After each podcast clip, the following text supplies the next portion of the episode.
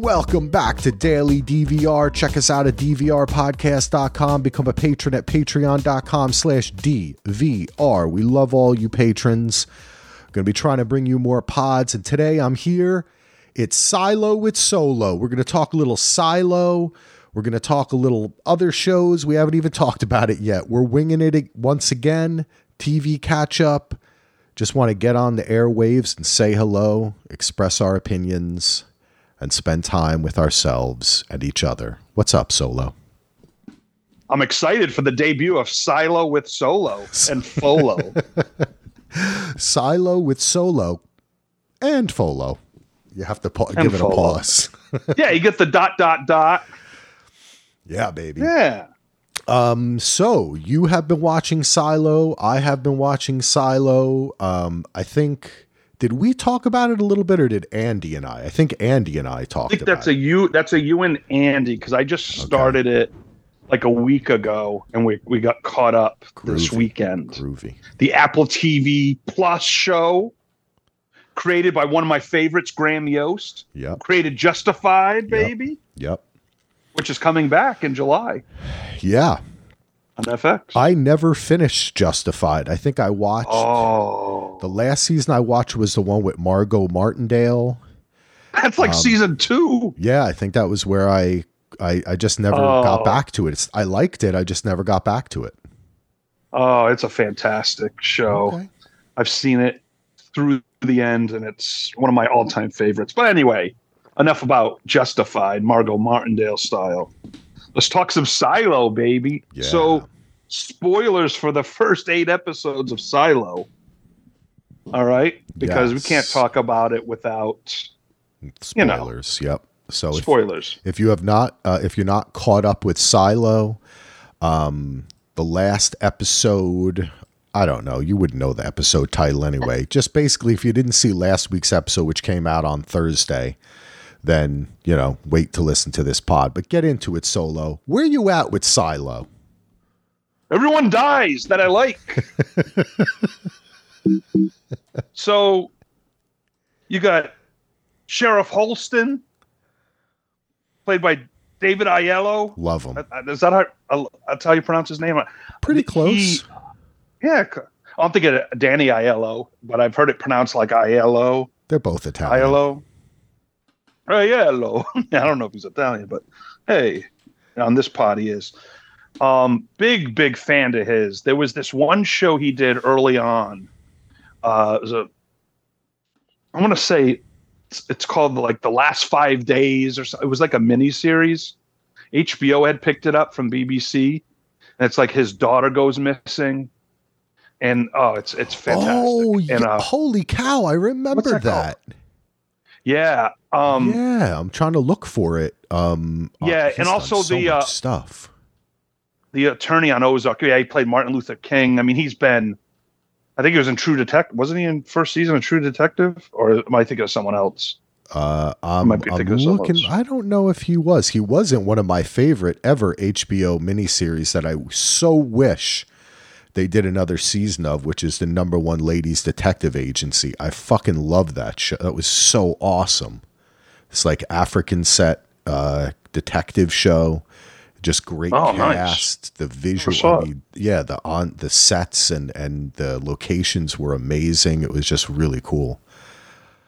But um, I'm still looking for what that what what that name of that thing is. I can't find it. The next the next five no it's not the last three days i thought it was like the first five days oh, okay like the, well we know oh five days that's just called five days oh is that all it's called yep, five i put days. in all these other things but the a five part oh. miniseries that revolves around the disappearance of a young mother in a quiet british suburb and the circumstances that leave her children abandoned far from home oh i wonder if this is still on max it is okay because I recently rewatched it like a year ago. Nice. About a year ago. And I, and I started to think, did I watch the last two episodes?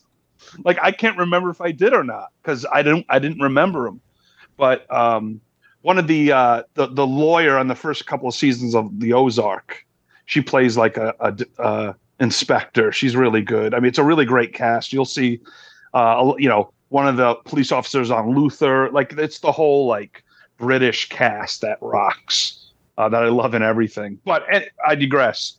When I when I saw that he was um, leading this, even though Rebecca Ferguson's face is on Silo, I figured we're gonna, you know, all right, Holston, I like this. And then he he's like, I want to go out. And I'm like, no, don't go out. Take it back. Stay don't, in don't with us. Stay in. Stay in with us and the DVR Podcasting Network. And then I really loved the performance done by uh, and why can't I remember her name? Uh, from The Office and Parks and Rec. Uh, God, I this is awful for podcasting. How do I not know? From The Office, she got the two famous parents. Uh, uh, on this show. Yeah, she was in the pilot episode. His wife played his wife. Oh, oh, yes. Oh, I. For, Oh, yeah. Gosh, I'm forgetting her name too. Uh, I'm looking in the. I'm. I'm gonna. I'm gonna look in the cat. I'm trying. I'm scrolling and I can't to, to find it. She's got to be a maybe she heroin and yeah. Maybe she didn't get a. Oh, I thought she was. Yeah, no, she was definitely in the credits. Yeah, um, this is an exciting podcast. Jo- Jones, so Quincy Jones's daughter. Oh, Rashida the, Jones. Rashida Jones, yeah, and the lady from uh, Twin Peaks, the actress. Yes. Yep. Yep. Okay. Anyway, let's get back on track because that was like awful podcasting right there. Okay. I thought her performance to start in the pilot was phenomenal. Yeah. Like I was really into it, and I I think it's one of her best performances. And you know, I was it was so heartbreaking when you know she goes outside, uh, you know, cleans the the camera. Yep. Yep. And then just plops down, and then of course Holston does the same thing a couple years later in the show, and you're left like, wait a minute, these are my two favorite guys, or gal and guy. I mean, I, I was like, ah, and then I go, okay, my boy Bill Patton, freaking old disheveled sheriff, love him. Then he gets murdered. I'm like, are, are you serious? And but I, but I will say this: the world building of the silo, the the way it's shot, just the, the, I mean everything. Even though out of the eight episodes, there's a couple I'm just like, all right, enough with this investigation of a Pez dispenser relics. I'm like, come on, because one of the big things is when um, Juliet Nichols, Rebecca Ferguson, played by Rebecca Ferguson, goes down on the rope. Yes. Into like the water. Yeah. Or and I'm like, first of all, I'm like, how the hell is she going to get back up? I would be done. Uh, but I was like, so like, is there a tunnel there? Is there water? What what what's that all about? And they kind of have left that so far. Mm-hmm. Like it was like the big cliffhanger yeah. in one of the episodes, and then it was like, oh, then you see her climb back up, and she's you know, ah, so uh, that's the one thing I was like, wait a minute, go there. But that does seem to me as a potential season or series ending type thing, but why hit that now? Um, so yeah, yeah, uh, but all, yeah, yeah. But all in all, the you know Silo, the the whole community feels kind of like you're on the set of Rome. you know, the show Rome on HBO uh, feels like with the stairs and the flags. Yeah, yeah. um, but I, I love Holston's apartment. I love it.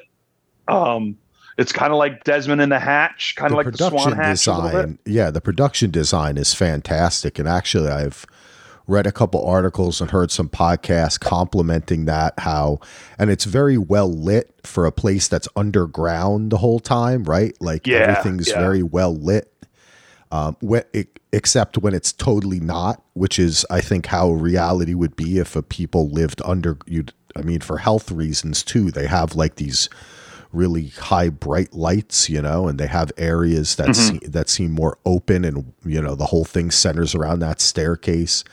I think the production design is fantastic.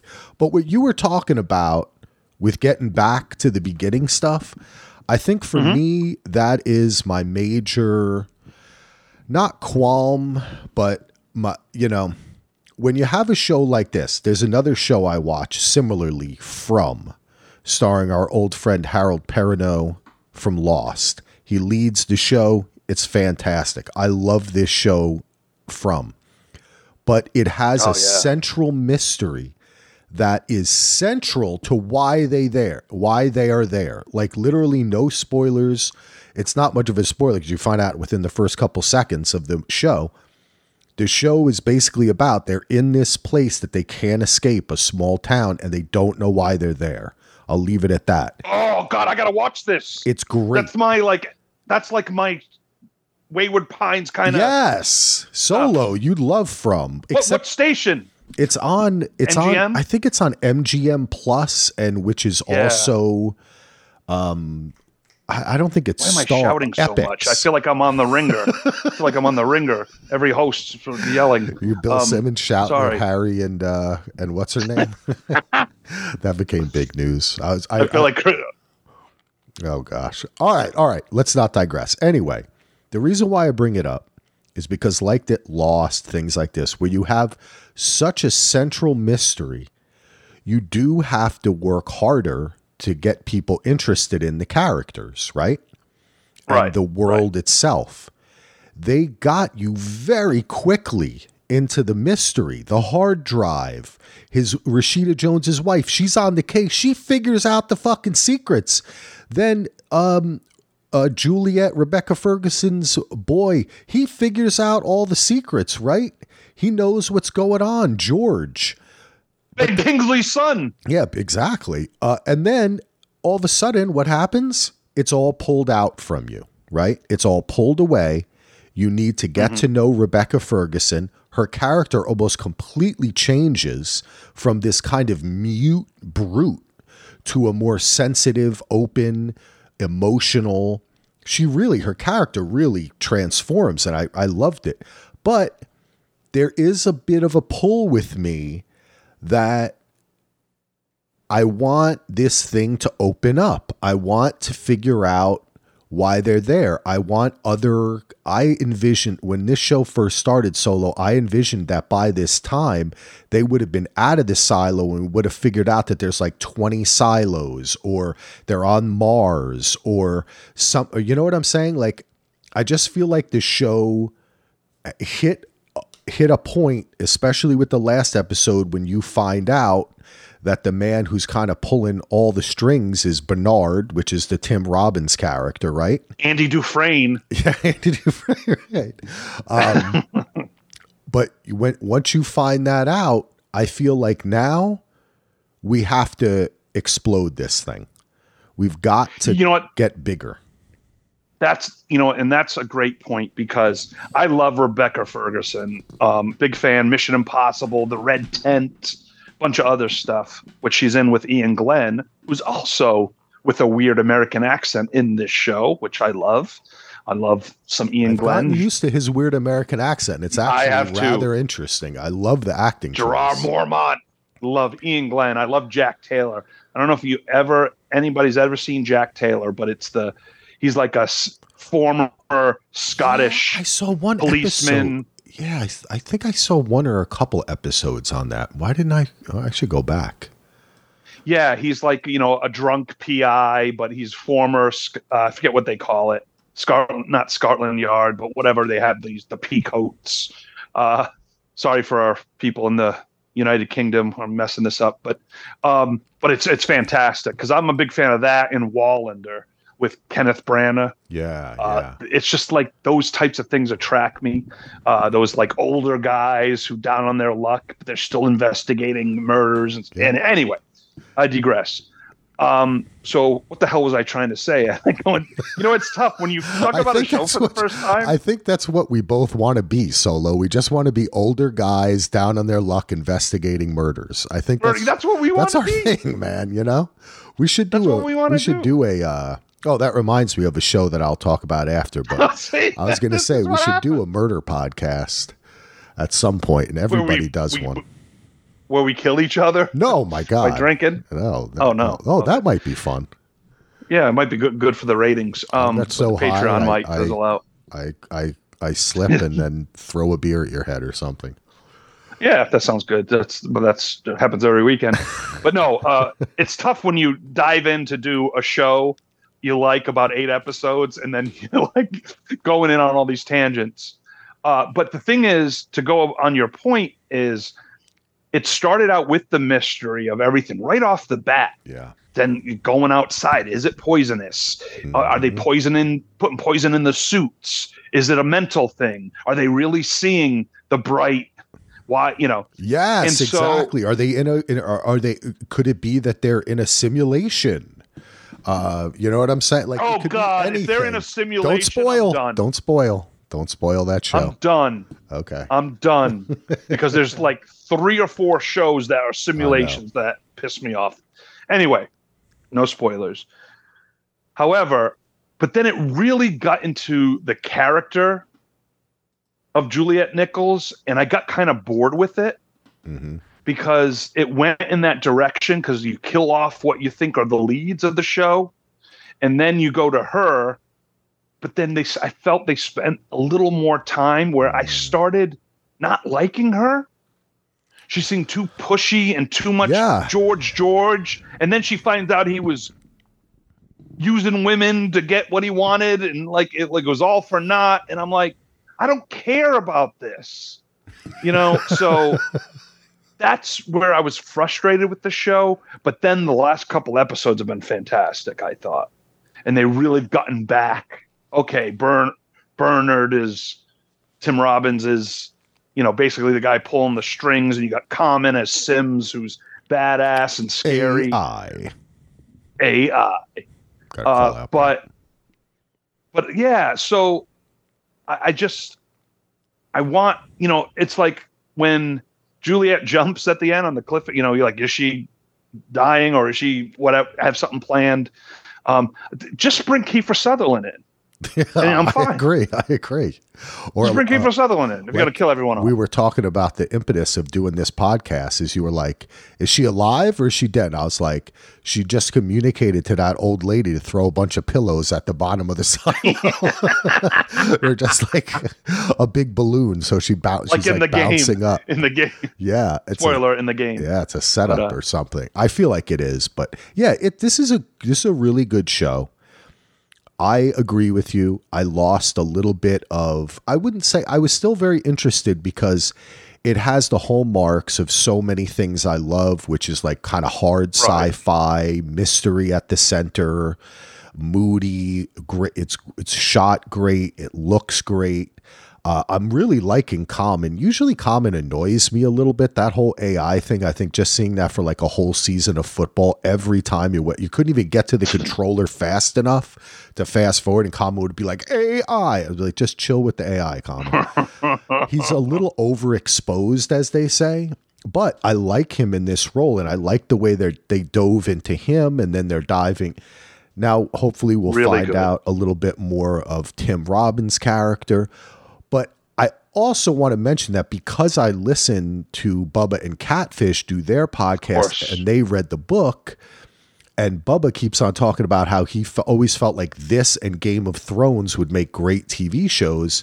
I'm kind of, eh, but then they kind of were talking about how they're only doing like the first half or, or a little bit more of the first book in this season so that so they're kind of cool your jets like things might slow down. So i was kind of prepared for it.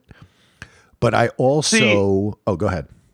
No no you see i i got a bone to pick with bubba. All right. Not pick catfish. It. i never have a problem with catfish. Even though catfish I just hate bones right? Catfish bones. Well yeah that's true. Well if you eat it yeah um, I'll get to the skeleton. Um, no, but Bubba always does shows that he's read the books of. I want like pure Bubba. I don't oh, want compared oh. Bubba. Oh, but that's kind of but that's their thing. I don't want seven double M's, but four double M's for the book based on the book. I want pure Bubba. Okay. And that's okay. what we got with Dark, well, I felt, with him in, in Tiny. Yeah, true. So Bubba, true. stop reading. Stop, stop reading books. Reading. Well, I maybe to- we should recruit him solo. maybe we'll recruit Bubba to do a pod on something that he knows nothing about. We'll be like, you're not. I want him not to... even to watch the yeah. show and just pod with us. well, we tried that with Alcatraz, but it didn't work. no, I mean, not even watch it. Just come on the pod and talk. Yeah, I like it. um, but yeah, Silo. No, but I'm, I'm, in for it. I am. I'm. I, I'm in. You know, it. Ne- I never felt bored I, I just felt a little bit like not that kind of rush that the first episodes gave us. I want to know more about this world. I want to see it open up and expand. And I'm in for another season. I think it's going to be renewed. I think Apple TV is, even though there was some news today actually that um, Sam Esmail, the guy who did Mr. Robot, Mr. Robot, uh, he was all ready to shoot. Like they had some sets built they were ready to go into production on a TV series of the famous Fritz Lang sci fi classic film Metropolis. And they're oh, wow. going to make a TV series out of it for Apple, and they shut it down. And it's and they said it's dead. They're not just like waiting till after the oh. strike which is it just I do not understand why anyone is shooting anything during this strike. It looks so bad when your name is in the trades. Like they just shut down these two shows. Like just shut that. They shouldn't have been going. You always need writers. Everything is always being rewritten. I don't yeah. know. It's like, on a daily basis. It's like the crazy people when Lost, when they were like, "It wasn't planned out." It's like nothing is pl- is really planned out. Every everything. I know they make it up as they go along yeah, that's called freaking writing, assholes. It's not real. Of course, they make it up as they go along. There's not. I hated that. It's that. not like it existed and then they made it into a show. Yeah. It didn't exist before that. They're making. So it. yes, they're making it as they go. It's very silly. It's it just shows to me whenever I see that comment, I immediately know that it's that like person you, never you, made anything, like anything. Like yeah, they're not totally uncreative. TV shows are done per season. You meet, you plot out the season because a lot of times you're not renewed or you are or and you and you have the arc for the yeah. season. Everything gets changes. You, Money, and, weather, right? S- actors who don't want to be in Hawaii yeah. anymore. You have different factors where then you have to adjust and adapt. You can have uh, you know an outlook like okay we know this is going to be six seasons. Then you can plan the outline but you can't write the scripts in television that far in ahead. You just can't. You think it's people just not solo you think that after things like the expanse game of thrones which are such big in these genre all the marvel move every the way that everything is changed around and people like why did they change it it's like because they hmm. have to make something they can't just yeah. imagine it and it appears. But there is, I, I do that, that. That's actually a good segue. I'll ask you. Maybe we won't talk about it, but have you watched any of Black Mirror yet? Not the not the new. Okay, I will talk about that with left. Andy then. I'll talk about that. Yeah, I, I still have a season left. Okay. Um, I I, I for whatever reason, like it just sometimes I just haven't gone back to it but I love you know I freaking love Black Mirror. Well, um, I don't. We won't talk about Black Mirror, but I'll ask you a different question, Solo, because transitioning a little bit out of Silo, if we can, uh, is that okay? We're already done with Silo. Yeah. Do you want to talk it? more about Silo? Well, like five more minutes. Okay. All right. then I want to okay, ask so you about AI and writing and the strike and everything because okay. you're okay. a SAG member. Yeah. Yes, I am. Um, Okay. What? Anything else on Silo? What else you got on me. Silo? I thought well, we did a good job. Oh, I got one question okay, for you. Hit me. So, okay. So when a few episodes ago, when they had to shut down the generator to fix it. Yes. And then when the power went back on. Uh huh. Did you notice in the cafeteria yes, where you I see did. the dark, gloomy, like kind of what's going on, and then you saw the bright. Yep. And then it went back I what sure did you did. take from that? What did you take from that? I haven't heard anyone talk about it. They, I still continue to think that there's poison in the tanks they're giving them, and that if they just walked up there, they'd be fine. I, I okay, that's what Lady Solos. That's yeah. what she said right off the bat. Well, we sh- I should ask you. I haven't asked you. What's your theory on what's going on? Where are they? Why are they there? What's what's above ground? What what's your whole theory? my theory is if you notice, and this goes back to um, goddamn, what show? I guess a little Handmaids, a little um, Rabbit Hole, on how the whole silo thing. It's higher ups controlling people to live by certain rules. I mean, they have. You're not allowed to have any special relics, which you know, a Pez dispenser, a, a watch, but it can be sanctioned. You can't have possessions, just the stuff you need. And you work and you go home. And maybe there's a fun day on the stairs where you can cheer and drink and get into a fight. But it's pretty much like the old days. So I'm thinking there is more out there, but they do poison you when you go out. Because why spray that you know the stuff they spray before you go out? Don't they spray? I'm supposed to spray them when they come back in. So to de- decontaminate yourself. Why are you getting de- de- decontaminated when you go out? What is that spray? And what's the point? So the suit only lasts three minutes, so you can rub off the camera and then die. Like it just doesn't make sense to me. And I had a part where maybe the, they've ingrained this so much in the, in your head that when you go out there you think you're going to die that your mind shut like begins to shut down because that's what you're supposed to think but i'm thinking when he took his when uh, holston took his freaking mask off and then he fell near his wife like he had the mask on already so if he's poisoned inside that mask or before he goes out then it wouldn't matter so what if he gone out there without any of that, the mask or you know the suit? Mm-hmm. So that's kind of like my thoughts. It's just one of those controlled things there that that you know kind of. I mean, not like kind of like the village, kind of like different things. I think it's fine out there because she did say if it's fine out there, she'll clean the you know the camera or whatever. And I mean, the fact that people don't even know what a camera is or they don't know what certain things are i just feel that it's just one of those you know billionaires or somebody who just want to control people and and have their own uh their utopia which isn't utopia for is, is anyone really because eh, no one's happy because yeah. they but the threat of you can't go out is what keeps them there so that's my feeling I think we're on the same about the same page. I expressed this last time we talked about it, um, uh, Ando and I, which is I think pretty much the same as you. That for some reason, the founders wanted them to stay in this state. They felt like I mean we've seen it so many times in our own world, right?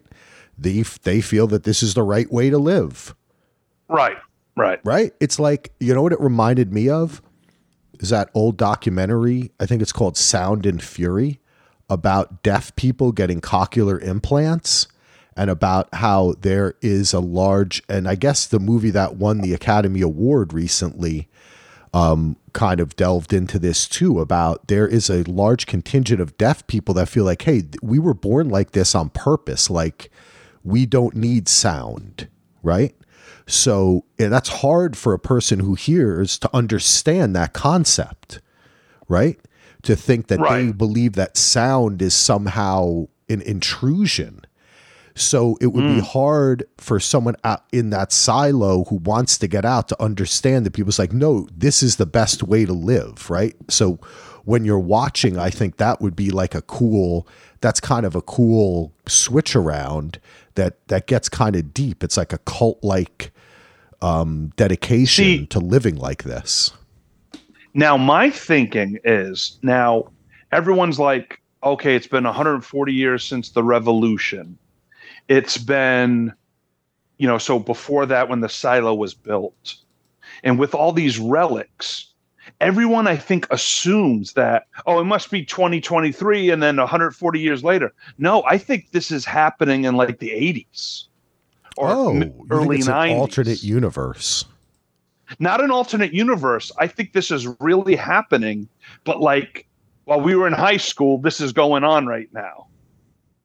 Kind of interest. Okay, that's weird. So 140 years, yes, is like maybe I don't know the 1800. I I, okay. I don't know. It's something I'm I'm, I'm maybe You're not that long, it. or maybe yeah, I'm working on it. But I think this could be happening like like right now.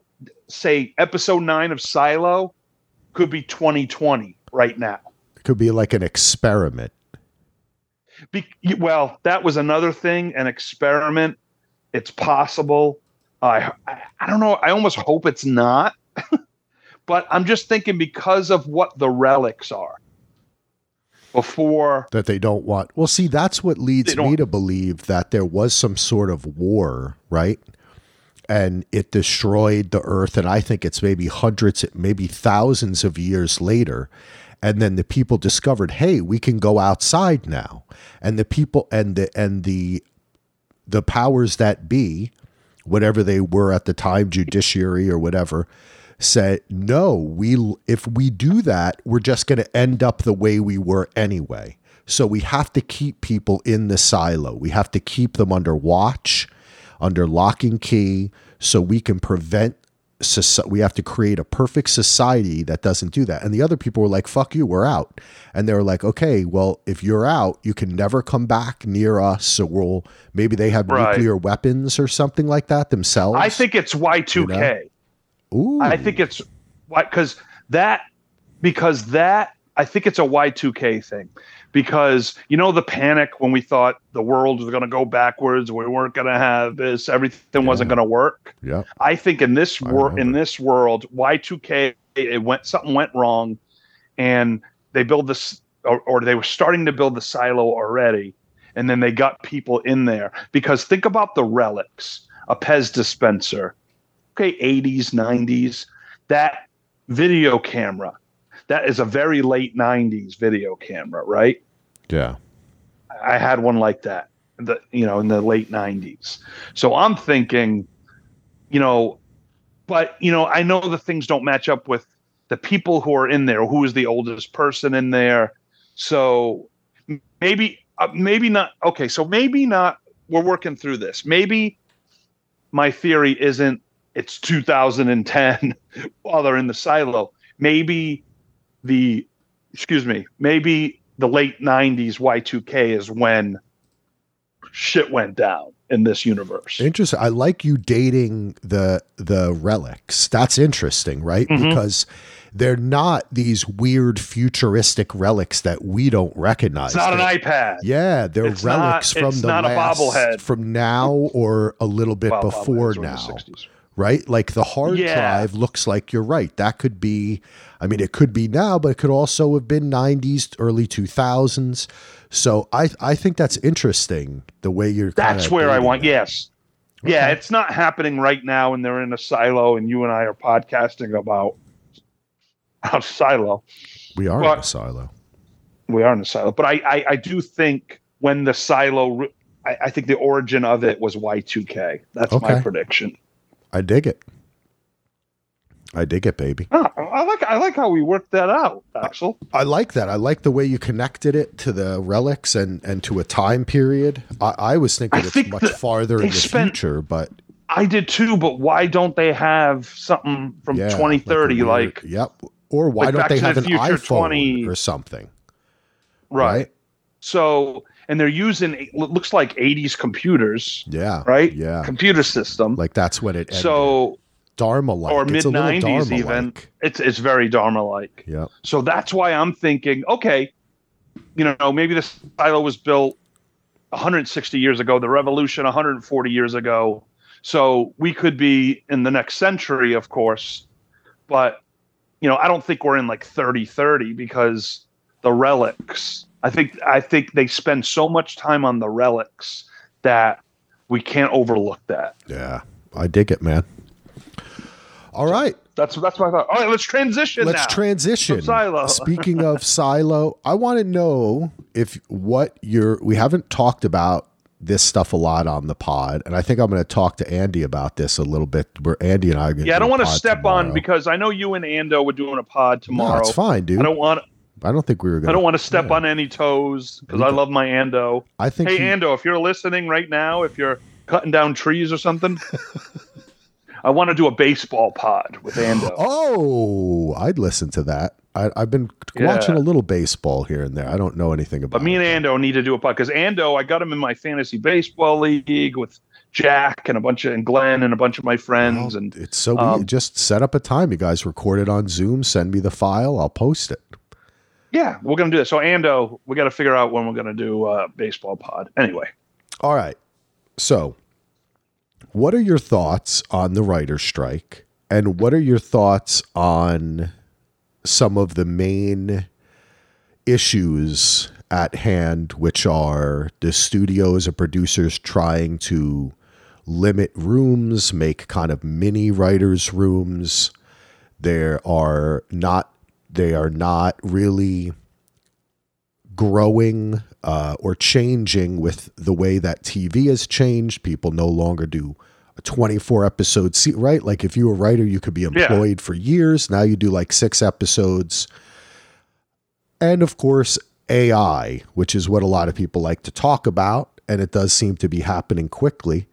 Um, AI writing scripts, making adjustments, starting with the script, people editing it. What are your thoughts on all these things, Solo? Well, this is my thoughts. I don't want, I don't give a shit about AI and what the AI is going to write a script. Now, some people might say, God, this movie was written for shit. We should have got a, you know, artificial intelligence to do it. But I love the human element, and that's what makes our world so great. It's human beings coming up with ideas and brilliant ideas. Yeah, there's some shitty ideas. I mean, hell, there's a lot, but like that's the whole fun part of it.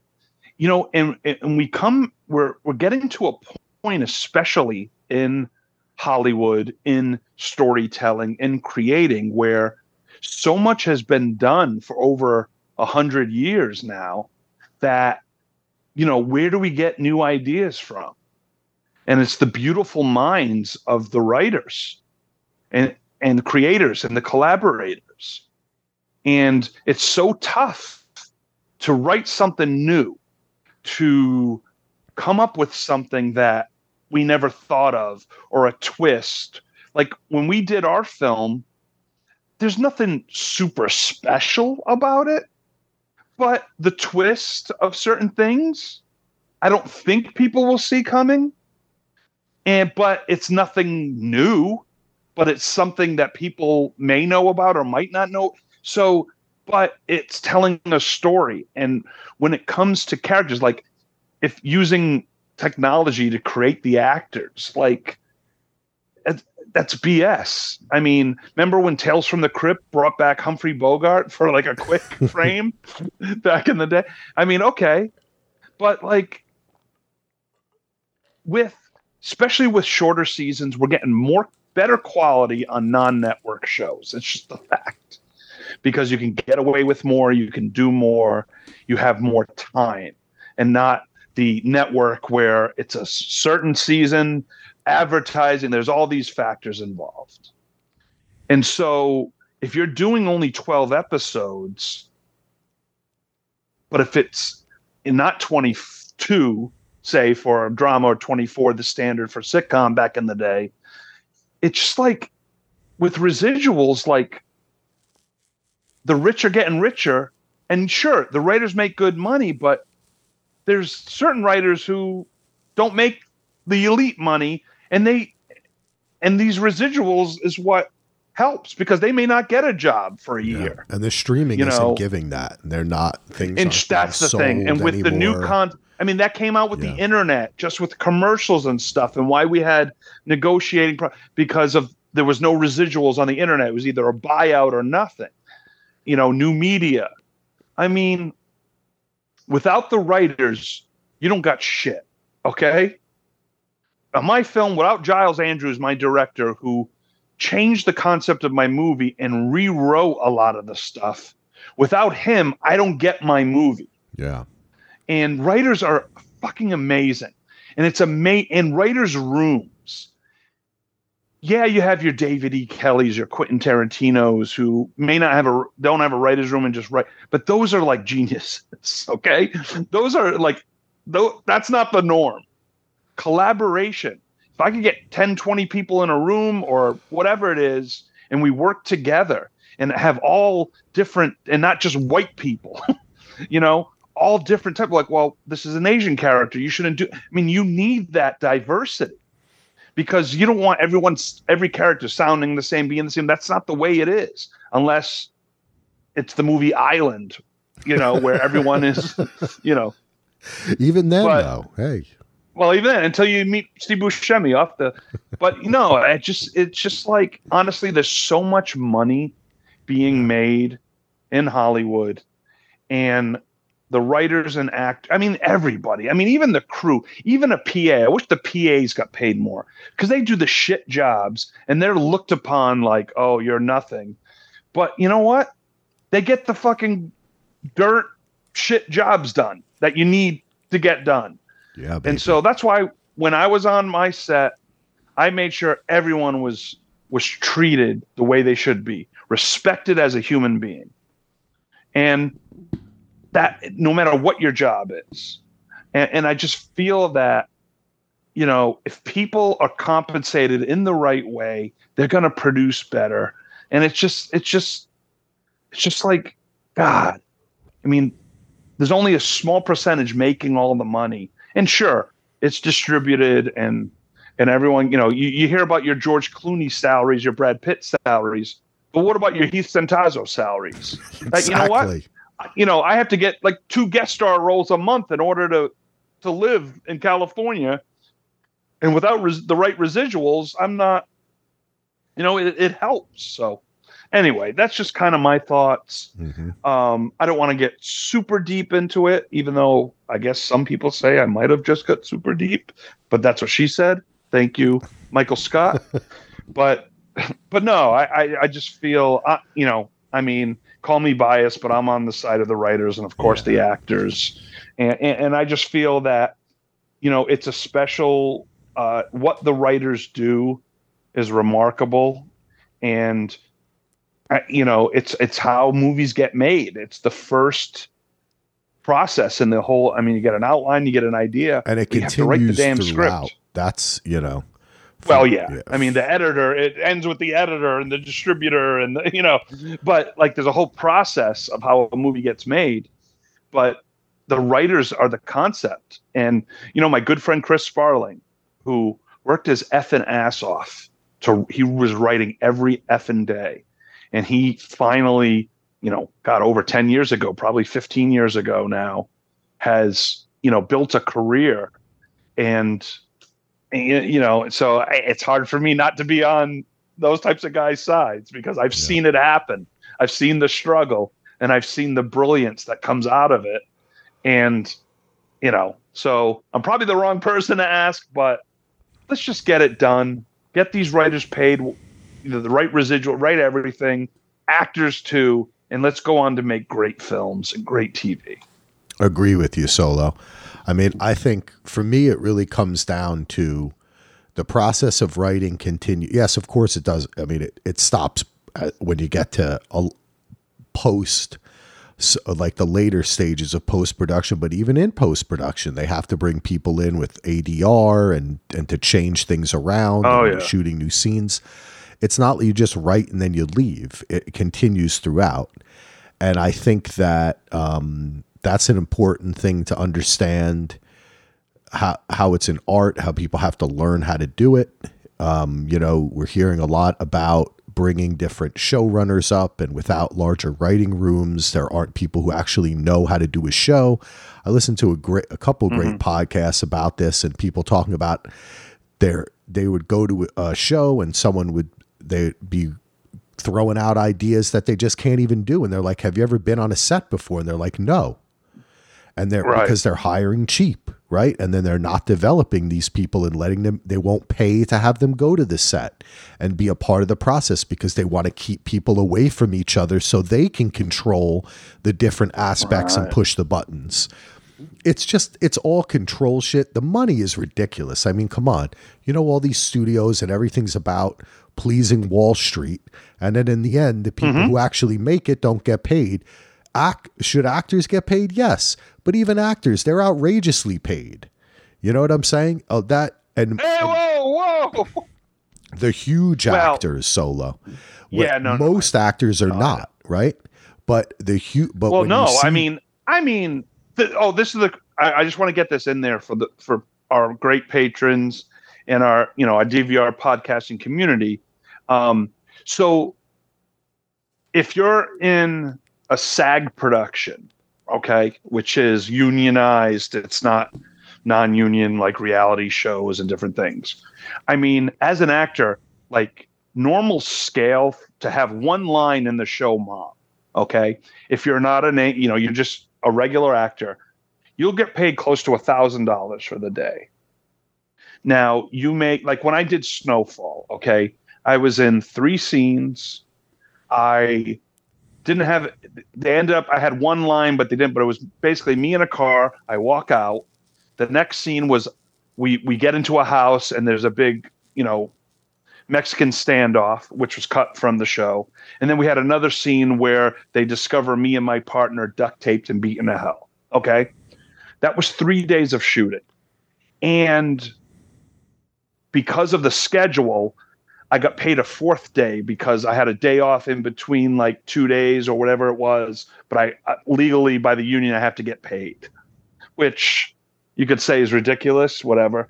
So that's four days. So I made like four or five grand on it. And then with residuals, I got, pr- I've gotten paid probably another four grand over the last few years. So it's, it's almost eight grand. And that's just scale, which is a lot of money. But if you don't, if you're not doing two or three of those yes. a month, it doesn't add up. Right. It adds up you know. Yes, I wasn't being anti-actor. I was going to lead into what no, I know saying, you were. I know you were. Which is, I know you, you, you see these big directors, big writers, big, huge people. You're talking about Tarantino, blah blah. Those are the one percent, right? Mm-hmm. Like what we're talking about is a writer you never heard of and and then the working class. like, yeah when we're doing a pod and we're like oh my god this person we like to look down the imdb and go wow they did all this stuff. They must be good to work with. They're professional. They you know what i'm saying? They grow their mm-hmm, career. mm-hmm. if you don't have the pipeline if you're not hiring a lot of people you can't even develop a middle class let alone develop these huge stars another thing that right. people have been talking about, it's interesting that a lot of these huge writers, directors, and stars are so old now. Like, where's the yeah. new ones? And then when you start saying, why aren't there new ones? Because they're doing something, they're on freaking YouTube or something. You know what I'm saying? Like, they're doing the the money is elsewhere because the production houses and the huge studios are gobbling up all this money to make the only huge movies. Basically, in the end, the system works best if there is a middle class, right? If people are, yeah. Uh, if like you can have a life and live by acting, by writing, by directing. Right. And it's not just Tarantino, Spielberg that's kind of my point. Like you see Brad Pitt, like you're saying, he does get outrageously paid $20 million. Come on. You know, and then they'll say, well, he brings in the thing and everything. Yes, that's true. But it also takes like 300 or more other people to make the movie he, that shows his big face. Well, perfect example is that Gerard Butler film that was on Netflix. It was a $12 million budget. They paid Gerard Butler $10 million and two million was for everything else because they knew they could sell it with Gerard yeah. Butler as the name. And it's like, are you freaking kidding me? And that's the way the system works, right? And then the that's, actual it's just the way it is. Yeah. So, and that's not, that doesn't really benefit. But then you hear, like, as you would go on to and have said to me, good things about you. Oh, well, he, sh- when you hear, like, George Clooney buys everybody a car, buys the sound, pays the sound guy's house off or something. You know what I'm saying? Like when you hear yeah. things like this, you're like, why do they? Why does that? Why don't you hear the CEO of uh, whatever yes. of, of Kroger? You know what, that's a great that? point. Act Kroger because they're that's creative people and they know that it takes all these they other know. people to make the fucking movie. You know I what mean, I'm saying? I, so I did you know, and I, I, I don't really do extra work, but I got an opportunity to play a dead body in a George Clooney Brad Pitt movie for Apple. uh, wolves. And let me tell you something. Uh, yeah, I was one of 20 extra dead bodies, dead goombas in a in a big fight scene, but like I was treated so well. Like, and I'm an extra, but it's because it's a Clooney Pitt, Pitt thing. Even Clooney walked by and he goes, "Hey, you guys better eat something. Uh, you're gonna be laying down on the ground for a while." you know, like just like little comments like that. But it was just like, uh, you know, the set was amazing, and believe me, I've done extra work before, and you get treated. You know, now you get treated a little better because times have changed. But you're on a, pl- uh, a Pitt and Clooney film, you ain't gonna get treated bad. Yeah, I'm telling you right now, and that just goes. Yeah, these guys are making tons of money, whatever. That's fine. But you know what?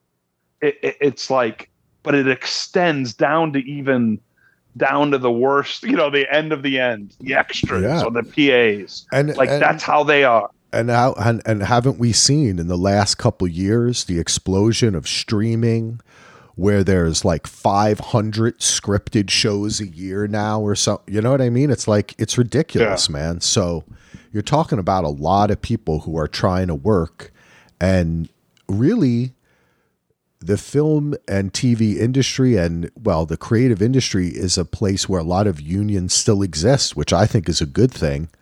And and you can you have can to have it. band together and and kind of you, you, know you you have to have it Axel especially with actors because the reason why SAG was formed is because you know they were just studios were just using actors for yeah. like say 16 hours not paying them shit and not feeding them. And, and you needed to unionize in order because you're a human being you need i mean when we're on kids too you know right? yeah we're on the set of the you know the clooney Pitt film you have access to food 24 7 you you know granted you're not you know you, you don't you're not you, you know you're sitting down maybe at a you know table and chairs or whatever in a room but you know you, you can go get some coffee you can go get a snack at craft services. Like it, it's pretty pretty nice. Now you get some sets where you know it, it, it's hot and you're, you're not get you know it, you can be treated bad and especially if you're doing a non-union production they're not expected to treat you like humans you know yeah. Yep. so it's tough because you know so it's just like there's so much money being made and i mean we're running into it now as we we start meeting with um, sales agents to sell our film and who gets paid first and what the, this costs and you know it's you know it's uh you know what people should have got paid on a film. Because we were so low budget everyone got a certain scale based on the contracts. But if we were doing a you know 50 million dollar film people would be getting more than taken care of you know? And it, so and, and, there's a lot of people out there we're making movies we're making tv at you know low cost prices. And when you look at it it's not like you have this job 365 per year. Yeah you may be working for a well, month. that's the thing man. That's the thing is that's another thing that i think the in the same way that i think the uh the the the normies don't don't get about how things are created but no one listening to us is a normie. Um a lot of oh, no. normies are like holy God, Solo said on the podcast he got paid $8,000 for that. It's like, but you understand, this isn't the type, they did not hire him to come into work every day with health insurance from nine to five, and he knows that he can take a day off and get paid or he gets a certain number. No, this is a, this exactly. is like for hire contract limited basis up to the creative whims of the people and they could cut you too right? They can hire yep. you, and then you get onto the set, and they go, "I'm sorry, we, we you know, we just talked to the right. Your part was written out. Yeah. We're not going to use you. Exactly. Maybe you'll get paid for the day if they're very nice to you, or right? I don't know what the contracts are. Uh, there's certain well, terms you if you show up. Yeah, essentially. Right? Once my deal memo came over, I was hired for three days, got paid for a fourth day. So technically, I would have gotten paid if they cut me, but but you still but don't get this. You know, nobody that's not every it. week. Yeah, but yeah, you, well, that too. You, but that's not every week. I'm not getting paid eight, you know, yes, four grand exactly. a week. It's not. Uh, it's not on. It's a, a one shot deal. Basis. It's it's it's not even. Now I have to go interview for another gig. Yeah. That hopefully pays me the same. You're you know, free that's agent. The, yeah.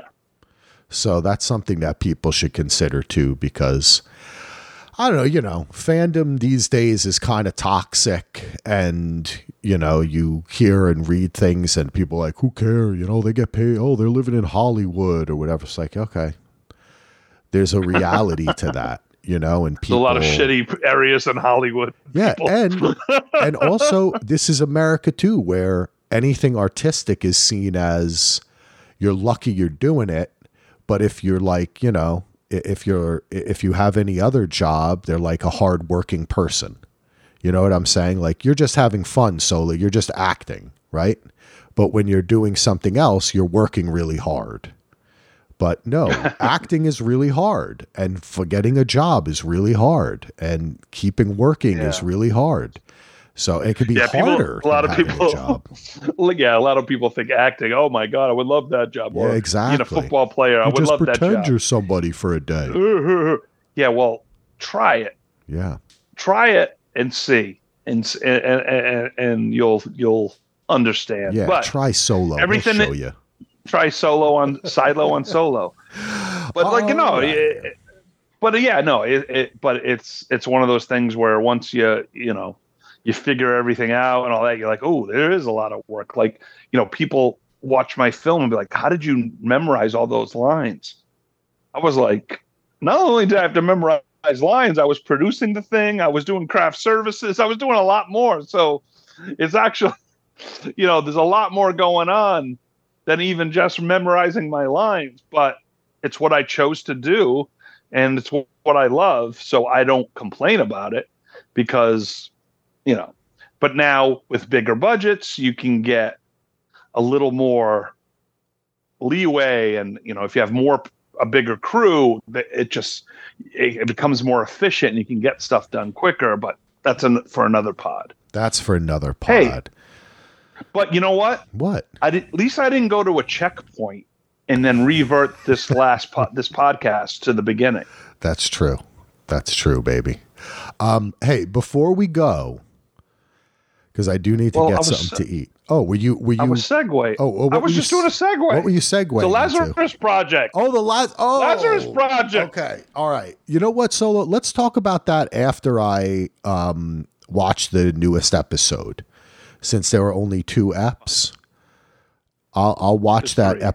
do a pod like next. Oh, we'll do it. Okay. All I'm going to say about Lazarus Project is I freaking love it. and I'm going to concur. And- I can. I and my really boy like it too. Tom Burke from CB Strike, which is going to definitely be in my top five end of the year shows. I love CB Strike. Ooh, especially in this episode, is freaking awesome. And I love this effing show. And now I know it probably, our boy Gareth probably all, already watched the whole season. So I think it was released in the UK already. And it's been waiting for TNT to all right. put it out. But Solo had this is two my this show. week. CB Strike and what's the other one with Iain Glen? oh, Jack Taylor. Jack baby. Taylor and CB Strike. Some shows that CB Solo Strike. suggests. the books were written by J.K. Rowling under a different name. Oh, oh and that yeah, whole thing because yeah, she yeah. thought if she put her name on it, people no, would you know, wouldn't get taken seriously. But CB Strike just came out, I think, with we just watched season four, season five. I think it's season five, and it's an amazing freaking show. Lo- uh, it's one of my favorites. And I'm and I'm pissed again at Bubba for not covering it. Oh, Yeah. you probably didn't read the books, Bubba. Is that what it is? Oh, Shit, this is an anti-Bubba show. I'm throwing down on Bubba. I want Bubba. I don't know. I miss Bubba. I just wish he was out here and not in Atlanta.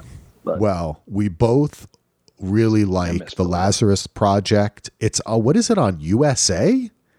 TNT, TNT, motherfucker, on, okay. on Sundays. It's on Sundays. TNT. I I shouted it out on the Facebook group because I watched the first two episodes, and I was like, I really like this. It's I'll, Oh, I'll say it's- one thing. it's great. We, we can dive deeper next time, but I will say the what I loved about it is the pilot seems to set it up like it's less serialized than it is, but then it gets cut deeper. which really kind of surprised me. Like I thought at the end, just before actually the end of the first episode, I thought, oh, okay, so blah blah. You know, they've kind of set up what's going to happen, and we'll just have like a new case every week, and then it kind of no. dives deeper. And I was like, "Ooh, this is really." So we'll we'll save that. But I did want to shout out before we go because my tummy is okay. telling me I got to eat. A okay, crazy show for you and Lady Solo to watch. Earlier, we connected via text about um, Match Me Abroad, which you said Lady Solo's already watching. A very fun show that I like. It's available on Max, but it's on, I guess, TLC. But yeah. um, this show also, I believe it's on Max, is called The Curious Case of Natalie Natalia Grace. And it's it is the weirdest, the most disturbing. Like I like we watched like three. It's like six episodes. It's a true crime series, mm-hmm. And I don't want to give. I'm not going to give anything away. I'm not going to say a word about what it's about. You'll see the picture, the curious case of Nat- Natalia or Natalie Grace. It's it's they're advertising it a lot. It is so fucking disturbing and weird and gross and it changes and you think one they did a really good job it's still a bit long like all of these things are too long but it, you'll really enjoy this one solo it's gonna oh nice you watch the first episode and you're like okay I, I i i see what's happening here it's still very interesting then you watch the second one, you're like, "What the fuck?" And then you watch a third oh, I like you're that. like, "Holy shit, this is weird." It just I like it. getting. I already weirder. like it. Yeah, it is a very set, but it's like I can't. We watched too much of it. I had to take a couple days off because it's kind of. whew, like man, I just I can right. take so much. So anyone, if you're into that kind of stuff, I know there's a ton of these things. My wife and I you know, have started and stopped that. like twenty of them. Yeah, well, I'll I'll suggest it to Ando tomorrow too. He's probably seen some. There was another one. Um, about this guy trying to find who murdered his sister. That was on Max too.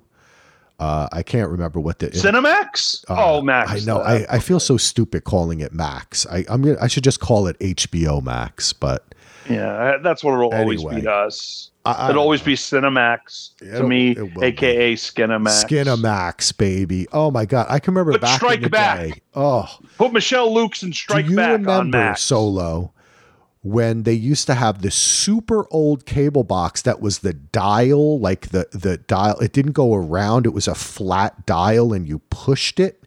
And if you just got it kind of in between the chat, you could kind of see Skinamax. And oh I, yeah, a, in the scramble, yeah, the scramble, and I would and sit there as oh, a yeah. kid and be like, "Oh my god, the eighties, baby! I think that's a boob. Oh my god! Oh yeah, I see a Bush." Remember that from uh, what's that? Revenge of the Revenge Nerds. of the Nerds. we got Bush. We got Bush. we got Bush.